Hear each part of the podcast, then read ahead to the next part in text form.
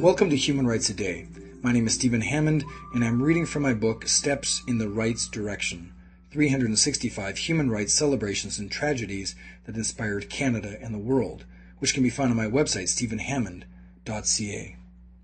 On April 3, 1992, a 25 year wait for an apology ended for the orphanage's abuse victims. The Roman Catholic lay order of the Congregation of Christian Brothers began running an orphanage in St. John's, Newfoundland in 1892. The first formal complaints of sexual, physical, and psychological abuse were leveled in 1970. Newfoundland police investigated the first serious allegations in 1975. After 12 years of stalls and cover ups, former Catholic priest James Hickey went to jail for five years. Others followed. When more victims came forward, the orphanage was forced to close in 1990. On April 3, 1992, the Congregation of the Christian Brothers formally apologized to the abused victims and announced that the orphanage would be torn down and the land sold to pay for programs for the former residents. Although legal battles continued for years, little compensation went to the victims.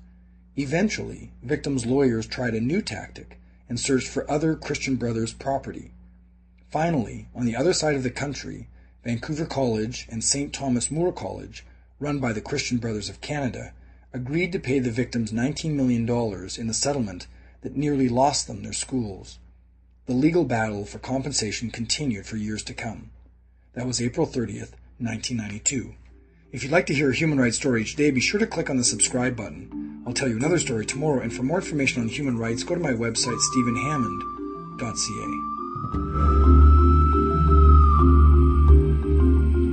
have a website and would like to have a link on your website to these podcasts, please send Stephen an email.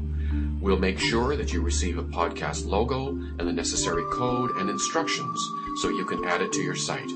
Thank you.